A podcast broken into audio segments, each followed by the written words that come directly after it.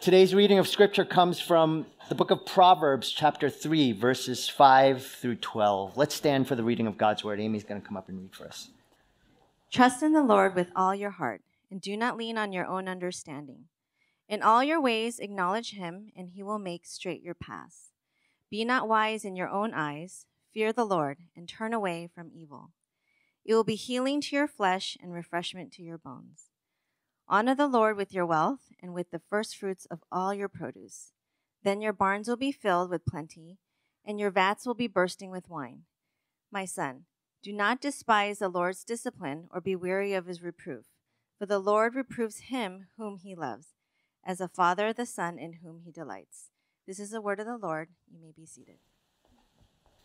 So, if you were here last week, we looked at three conditions in our knowing God. How do we know God? And what do we need to meet in order to know Him from this passage in verses 5 through 8? Uh, we looked at total trust, Godward perspective, and reverent fear. And today, we're going to examine three blessings that flow out of knowing God. And these three blessings are ultimate healing, verse 8, bountiful prosperity in verses 9 through 10, and then three, delighting love in verses 11 through 12. So, first, let's look at this incredible first blessing ultimate healing. You know, when we think of healing in verse 8 as a blessing from God, I, I want to give a caveat to this. Remember that knowing God and having a relationship with Him does not automatically lead to healing in this world. That would be a really terrible error if we were to think this way. And tragically, this is an error that is repeated all throughout the world. We see this um, in places like Africa, and I know um, in my visits there, uh, oftentimes there were, interestingly enough, on some of these huts, there would be a satellite dish occasionally. It would happen. And you know, there would be African channels, but there would be one channel from the US. You know what that channel was? And it was not ESPN. it was TBN, Trinity Broadcast Network. On Trinity Broadcast Network, if you were to turn that on on a satellite dish, you would see speakers like Creflo Dollar, Kenneth Hagin, Kenneth Copeland, Joyce Meyer. What do all of those people have in common, those preachers? They all preach that if you believe in Jesus Christ, you can be healthy and wealthy and wise. And so the net result of all of those people watching that program is that some of these incredibly impoverished widows, with whatever they have, they will give it to these ministries. And so that's why in Africa, actually, there's huge churches uh, some in Nigeria have some of the biggest churches in the world, but the pastors are billionaires. And the churches are, are literally you know, hundreds of millions of, of dollars in its construction and its design. And it's, it's just stark the contrast. You have these impoverished huts and all sorts of dilapidated homes, and around it is this beautiful structure, gigantic, a campus truly of a church. How does that happen? It happens because there is this error that if you believe and trust in God, that equates health and wealth. That's all you need to do is believe, and everything will go well in your life. But know this is if that were the case, why would we believe in Jesus who died on a cross? You know, that just doesn't compute, right? The disciples all 12 of them lost their lives, except for one, John, who was exiled to the island of Patmos. But everybody else, they were martyred, they were executed for their faith. So, shouldn't it be that the disciples and Jesus, I mean, who has their faith? And yet, all of them did not experience health and wealth, quite the opposite. They experienced trial and struggle and eventually suffering and the loss of their life. So, if what I am saying is true, then how does one interpret verse 8? Because look at verse 7, it says, Fear the Lord and turn away from evil, right? We looked at that last week as a condition upon which we know God.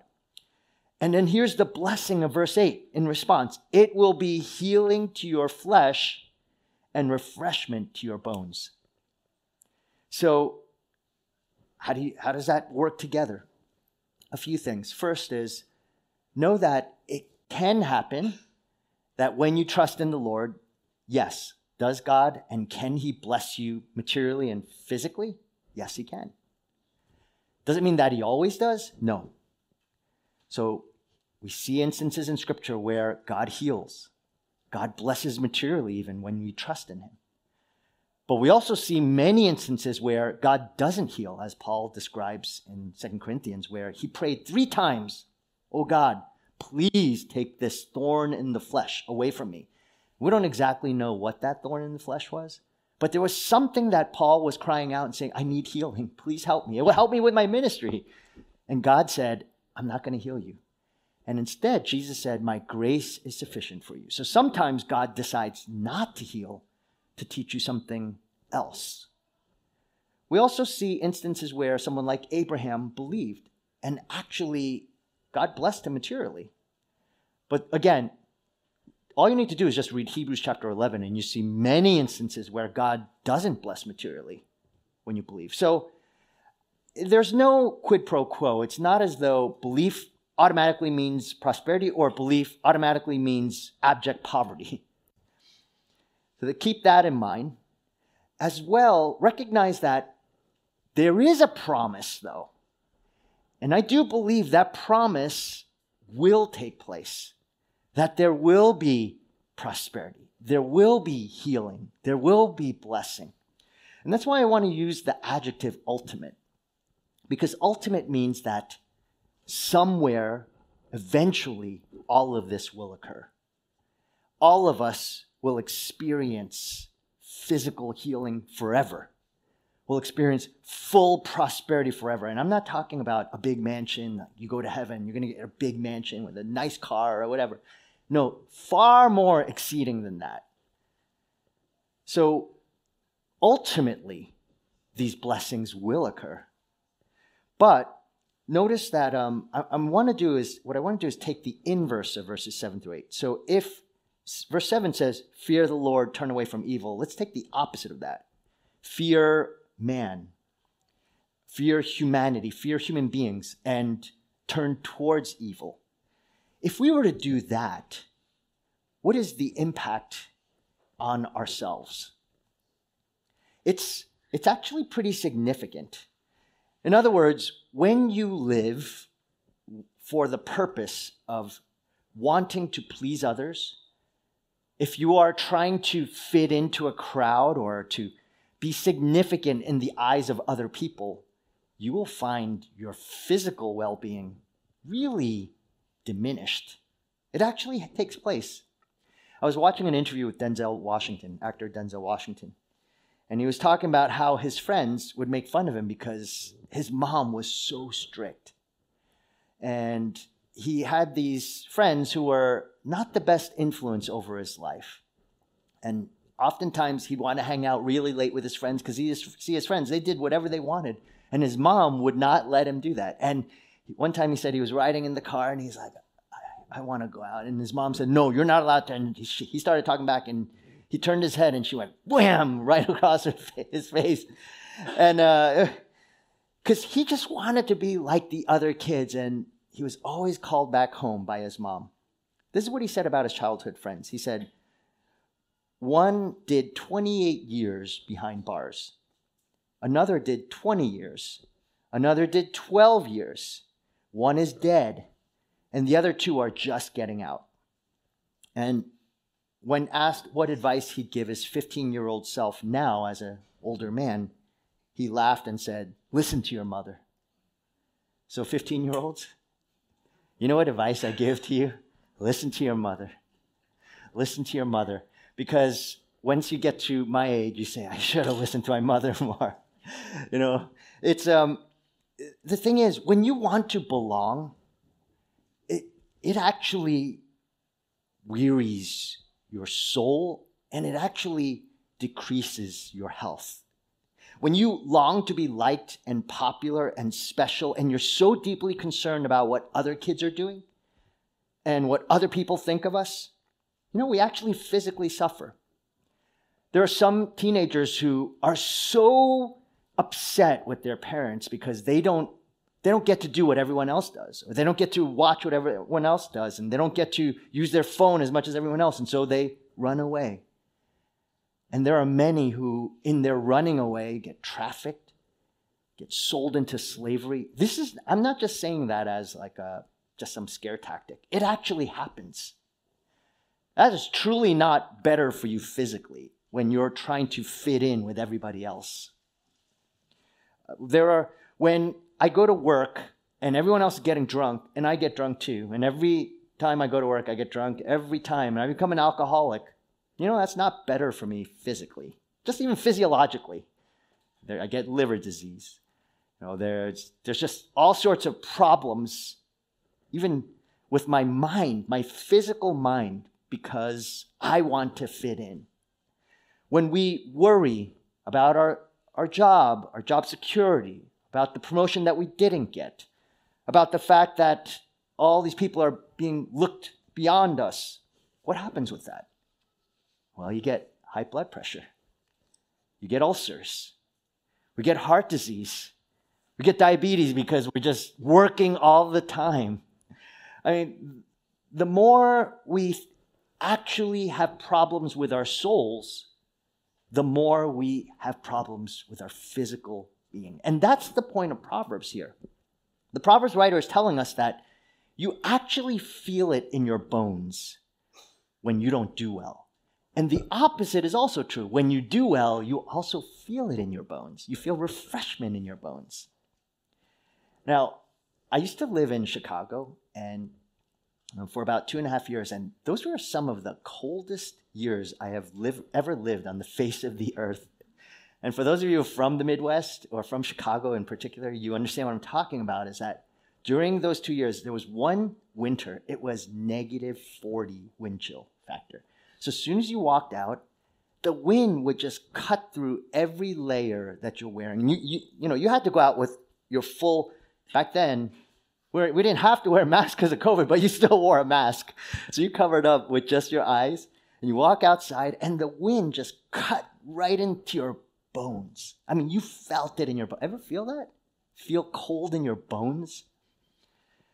This is the Proverbs writer is telling us that what you are experiencing emotionally, spiritually, it, it just reveals itself physically. Why is it that? And I know some of you I've, uh, I've seen it happen to some of you where I, I see you one moment black hair, brown hair, whatever, blonde hair, and suddenly it's all gray in like a month. I won't point out who, but there are some of you that I, I okay, I, am turning my head really fast because I don't want to like really, but I've seen it happen. Why does that happen? Why do presidents, when they go into office, they have such dark hair and then suddenly they leave and they're white hair or no hair?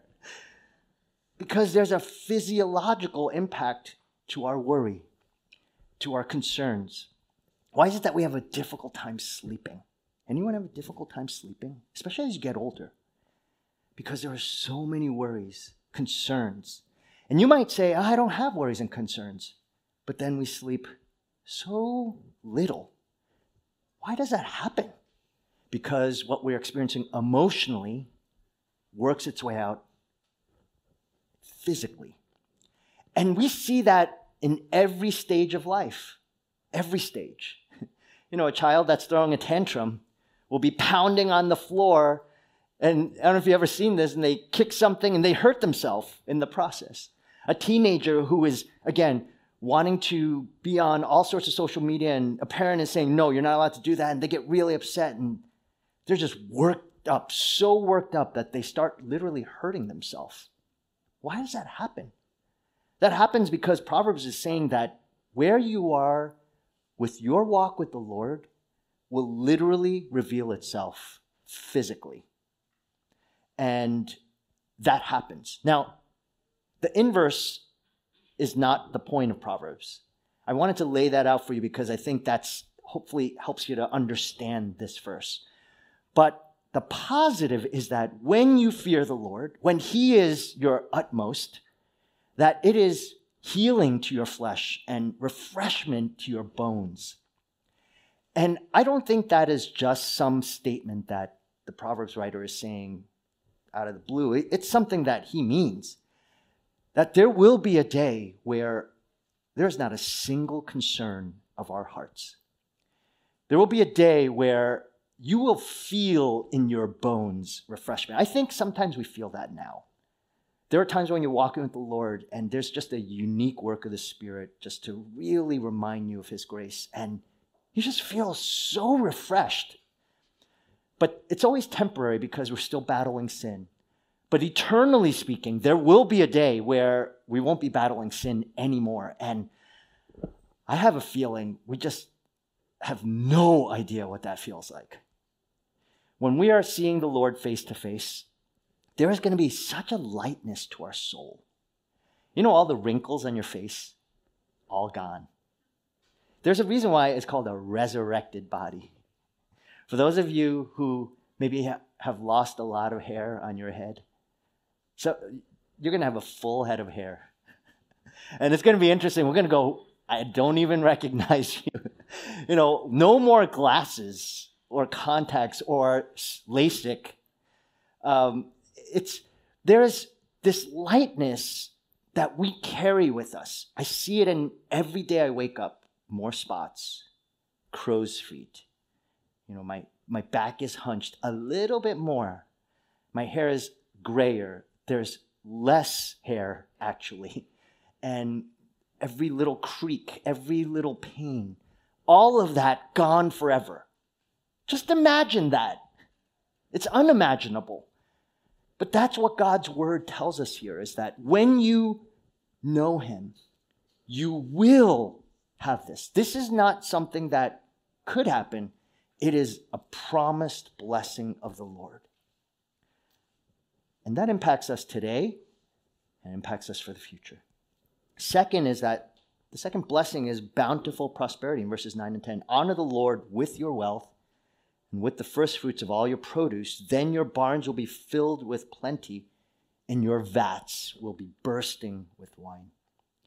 Verse 9 is interesting because it literally says, and you can read this in the NASB honor the Lord not with your wealth, but from your wealth. In the Hebrew, literally, it says from your wealth. It's almost as if your wealth is your enemy, it keeps you from honoring the Lord. Now, the point of Proverbs is not to say that money is bad.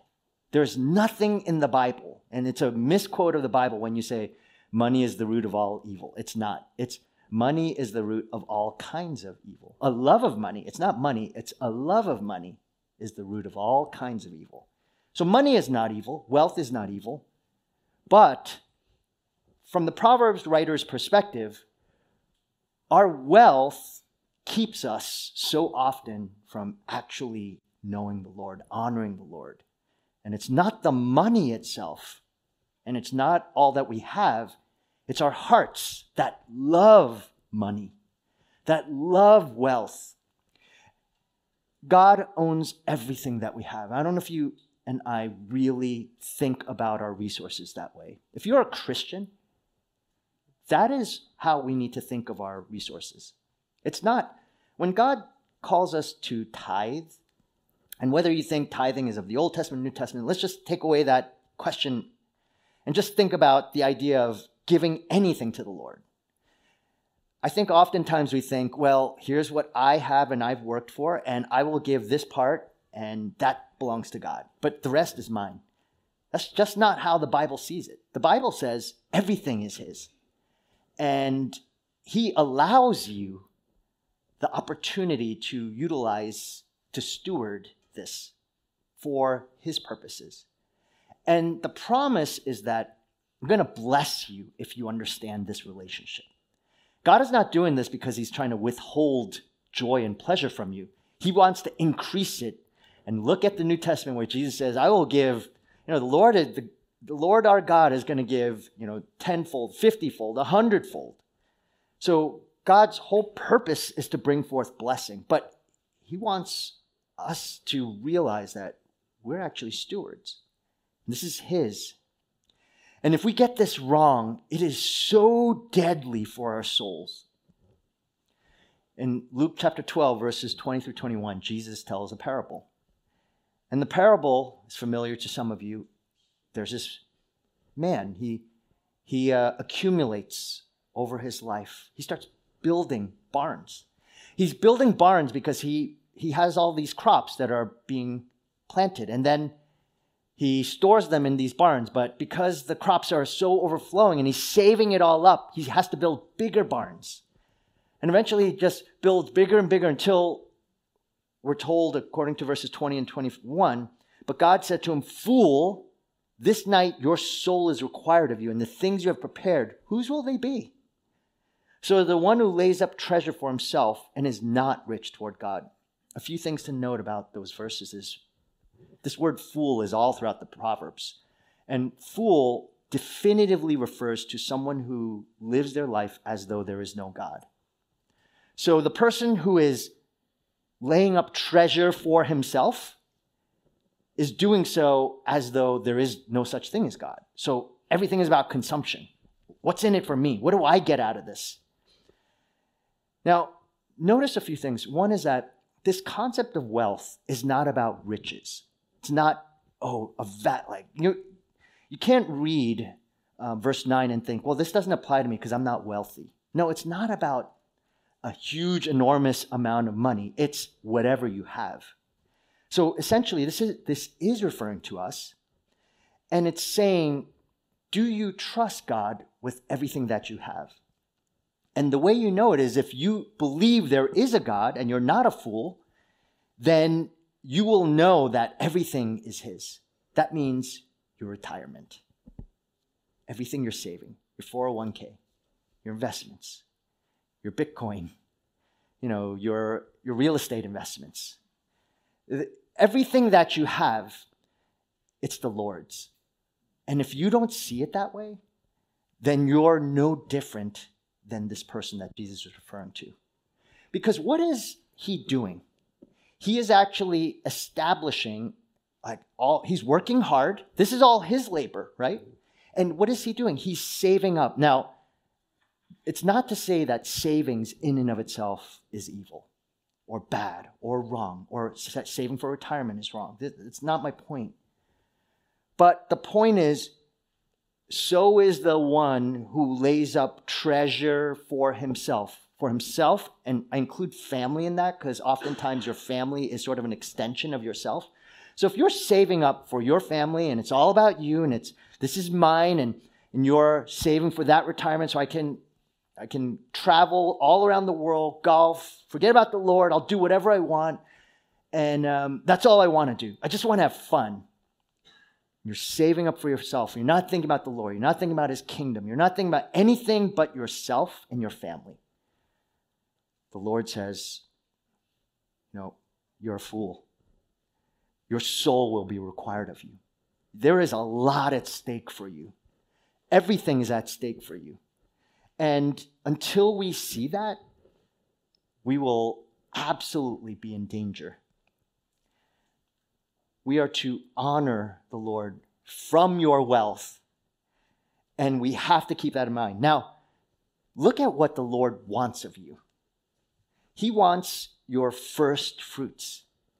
That's a really important word. It, it, means this is that for those of us who perhaps have gardened before or planted anything, you know, you take a seed, you plant it in, in topsoil and whatever, in planting soil, and you water it and you watch it. You do it in the springtime. And then by the time it hits summer, you're trying to grow a tomato. And you know when that first tomato opens and it's big and red you just you just are so excited to eat it, aren't you? I am. I, I get that way because it's like, I grew that. That's me. And what the Lord is saying is, I want you to take that and I want you to give it to me. Why does God say that? Why does God want that? Because, first of all, does God love tomatoes? Like, is he up there saying, I can't wait to eat that tomato? No, that's ridiculous, right? God doesn't care about the tomato, it, it's meaningless to him. But what God cares about is the heart that says, This is, Lord, this is what I have grown, and it's yours. You rightfully, you gave this to me, and I want to give it back to you because that's my heart. And that's exactly what the Lord wants from us. He wants our hearts. And our resources, our money, our tithe, all that, it's just a representation of our heart. That's what he cares about most. When does God care about your paycheck and say, I want 10% because I'm going to use that money to buy a big chariot in heaven for myself? I mean, that's not what the Lord cares about.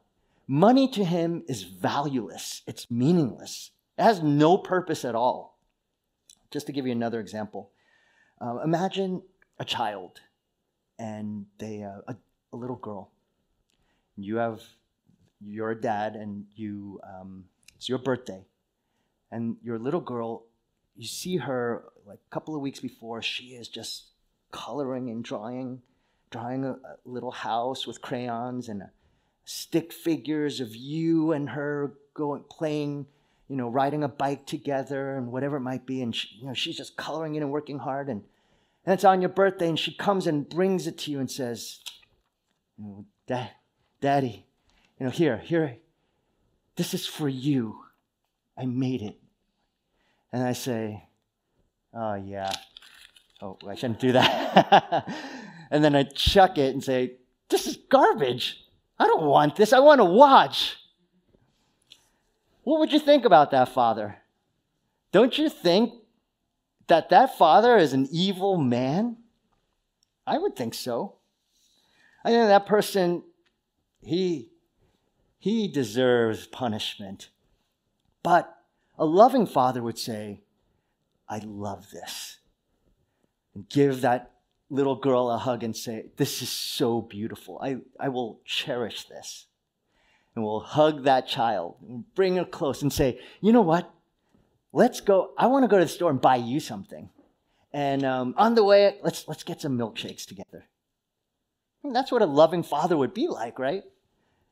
Now let me ask you something. Is this valuable at all? Does this does there is there any value to it? I was I shared this, but I went walked into Pastor Fuji's room, who just his office. He just moved in, and you know he's sort of unsettling thing, um, settling some things, and he uh, has this one picture in his office of all of his kids when they're really young, and and it's a little crim- crumpled, and we were talking about it, and he's saying, I don't really know what to do with it because it's it's too nice that you don't want to throw it away, but you don't want to hang it anywhere, so you don't know what to do. I think most parents understand that, right? Don't you have a lot of things that you think, oh, I don't want to throw this away, I feel bad, but it's junk too, or it's taking up, too, cluttering too much space. And we have so much of that. Well, why do we feel that? Because the heart is there. My friends, if we as sinful husbands, wives, fathers, mothers feel this way about a drawing that our kids give us, how much more our Heavenly Father? When we give Him our tithe, and it's from our heart. He doesn't care about the tithe. He just looks at your heart and he says, You're my, I, I love you. And if we, as a, a father, an earthly sinful father, would say, Thank you so much. Let, I want to buy you something now. I want to, I want to bless you. Let's, let's go get something because my heart is melted because of your. Don't you think our Heavenly Father would want to bless you all the more? Do you think that God is miserly? That he needs our tithes and then he's going to grab it and hoard it to himself and say, All right, I'm keeping it all to myself and you get out of here. That's just ridiculous. No, we have a loving Father. He loves to bless us.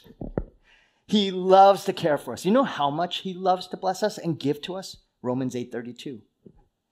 He who did not spare his own son, but gave him up for us all, how will he not also with him graciously give us all things? Anyone want to give up their own child for another person? Anyone want to do that? If you were to do that, we would say you're a bad parent or you're, you're crazy. Our Heavenly Father gave His Son John 3:16. He was generous beyond compare with us. Do we actually think that God doesn't want to bless us in this life, or the, especially the life to come. It will be infinite, the blessing. So when we honor the Lord with all that we have, it's not just about tithing, it's our time, it's our giving of our hearts. When we come and trust, God will bless beyond compare. Now, one last thing is just something that just struck me so much. Look at the result of this blessing. Then your barns will be filled with plenty, and your vats will be bursting with wine. So, a couple of things. One we give wine at our church for um, communion. And some of you might have been shocked, maybe for the first time you come and you think it's grape juice and you go, ooh, that's wine. Or some of you might go, ooh, that's wine. you know, there's a reason why we decided to give wine. Because wine in scripture often means blessing. There's, it's just abundance, the overflow of happiness and joy. It's the idea of wine itself. But the second, the first part of this verse is so interesting in light of what I mentioned in Luke chapter 12, because your barns will be filled with plenty. Doesn't that sound familiar? Look at Luke 12 again. The barns. The barns that Jesus referred to, what was the problem with the barns? It wasn't that the barns were being filled, it was it was for himself. It was his heart that was selfish, right? And what Jesus and what the Lord is saying is, I want to bless you with overflowing barns.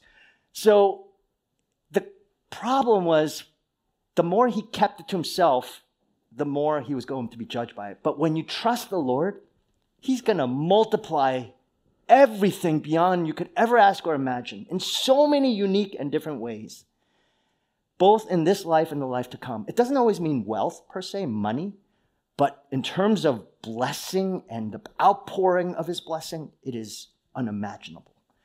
And one thing we know is eternally, it's unmatchable to anything we have in this world. So I just have to bring you to this place and to say, never ever think that God is miserly with you or that he is unkind or lacks generosity oftentimes, I think the real problem is we don't trust him.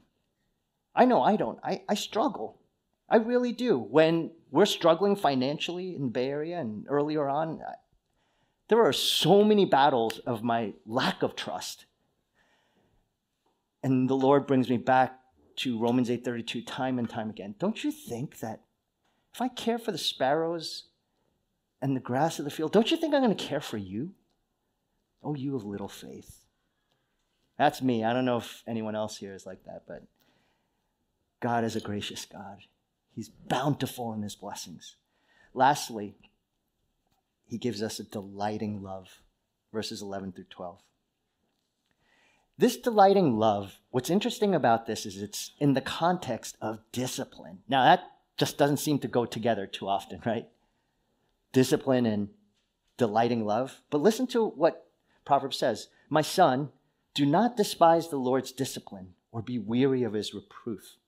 For the Lord reproves him whom he loves as a father the son in whom he delights. You might think, that doesn't sound much of a dis- uh, blessing because discipline doesn't sound like a blessing. But I think you're going to see throughout Proverbs, discipline is, a, when it's from the Lord, it's always a blessing. Always is. We need discipline. And the reason is because discipline is not punishment. Discipline always has the end goal of it restoration, grace, love. It's meant to restore relationship, to reconcile, not to cut off, but to bring together. And really, without discipline, there is no love. We, Hebrews chapter 12 quotes this verse in Proverbs 3 11 through 12. And we see this, an example of this is the life of David. King David, man after God's own heart, because he had an intimacy with the Lord. But boy, when it came to fathering, he was a real failure in so many ways. David had a son. His name was Amnon. Amnon was a despicable man. He had this infatuation with his sister, Tamar, his half sister.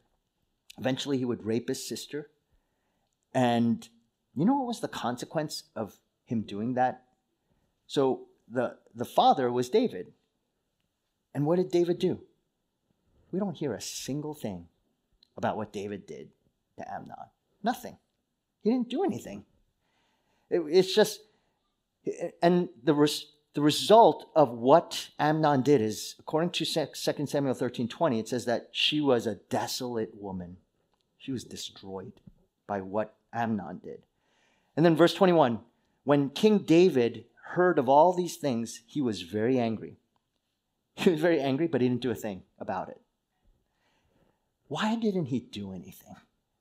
How could a father not intervene in that situation? It's maybe because he thought, I love this person. I love Amnon, so I can't discipline him. I'm angry, but I'm not going to do anything. And then look at the result. But Absalom spoke to Amnon neither good nor bad. So Absalom is Tamar's brother. So the half brother of Amnon. For Absalom hated Amnon because he had violated his sister Tamar. And what's the result of all this happening? Absalom would kill Amnon. Absalom would rebel against David. David would flee, and then Absalom would be killed, another son of David.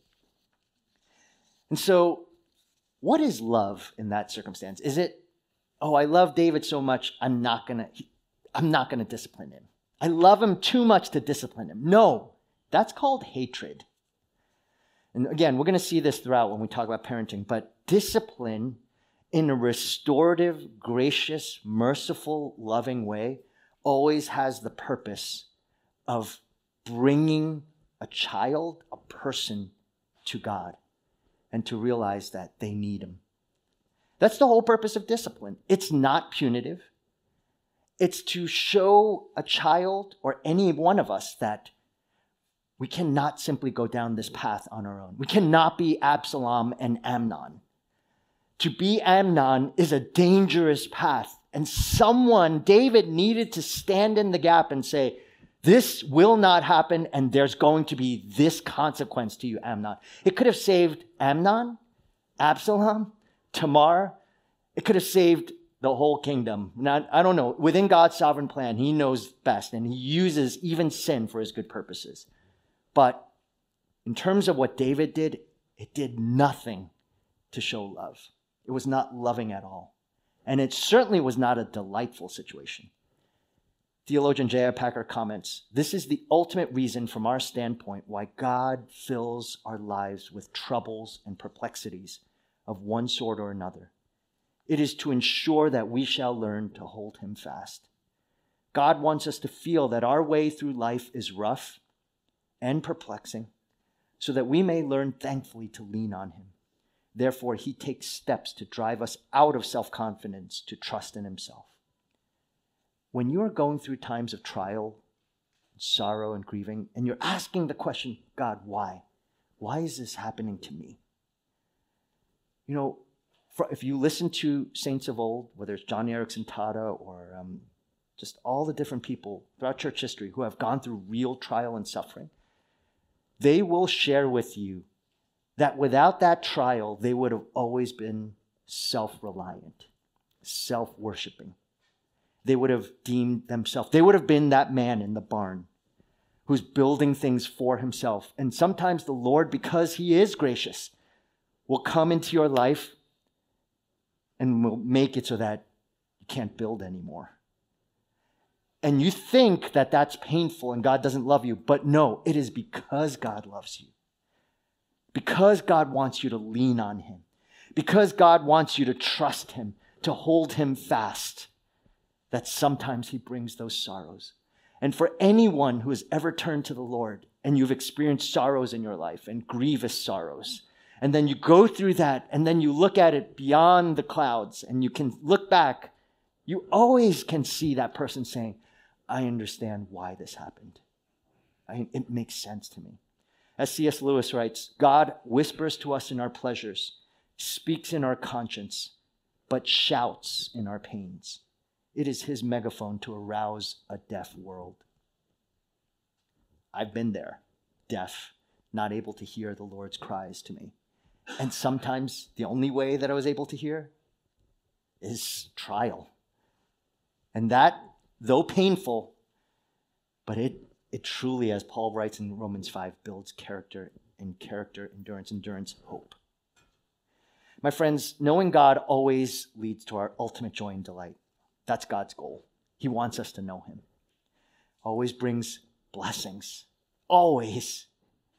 And 10,000 years from today, those blessings will be known to its fullest. 1,000 years, 100 years from today, it will be known to you in every way. But you know, in order for that to happen, this is only made possible by Jesus experiencing the most grievous pain and suffering so that you could receive ultimate healing. Jesus had to be in pain so that you could be healed ultimately. He who was God, who emptied himself, made himself nothing, took on the very form of a slave, he had to have nothing for you to have bountiful prosperity. And he had to bear the full discipline of our sins so that we would receive God's delightful love. This is the gospel. To me, he's worthy of knowing. I mean, I want to know him more than anything else. I hope you do too. Let's pray together. Father, we are so thankful for the cross. Thank you, O Lord Jesus, that you made yourself nothing so that we might have everything. The blessings that are poured out upon us are made possible because, Jesus, you suffered so much. And I do think that there are some in this room who do not know these blessings. Lord, I pray that you would help us to seek after you and to know that fully. We thank you in Jesus' name.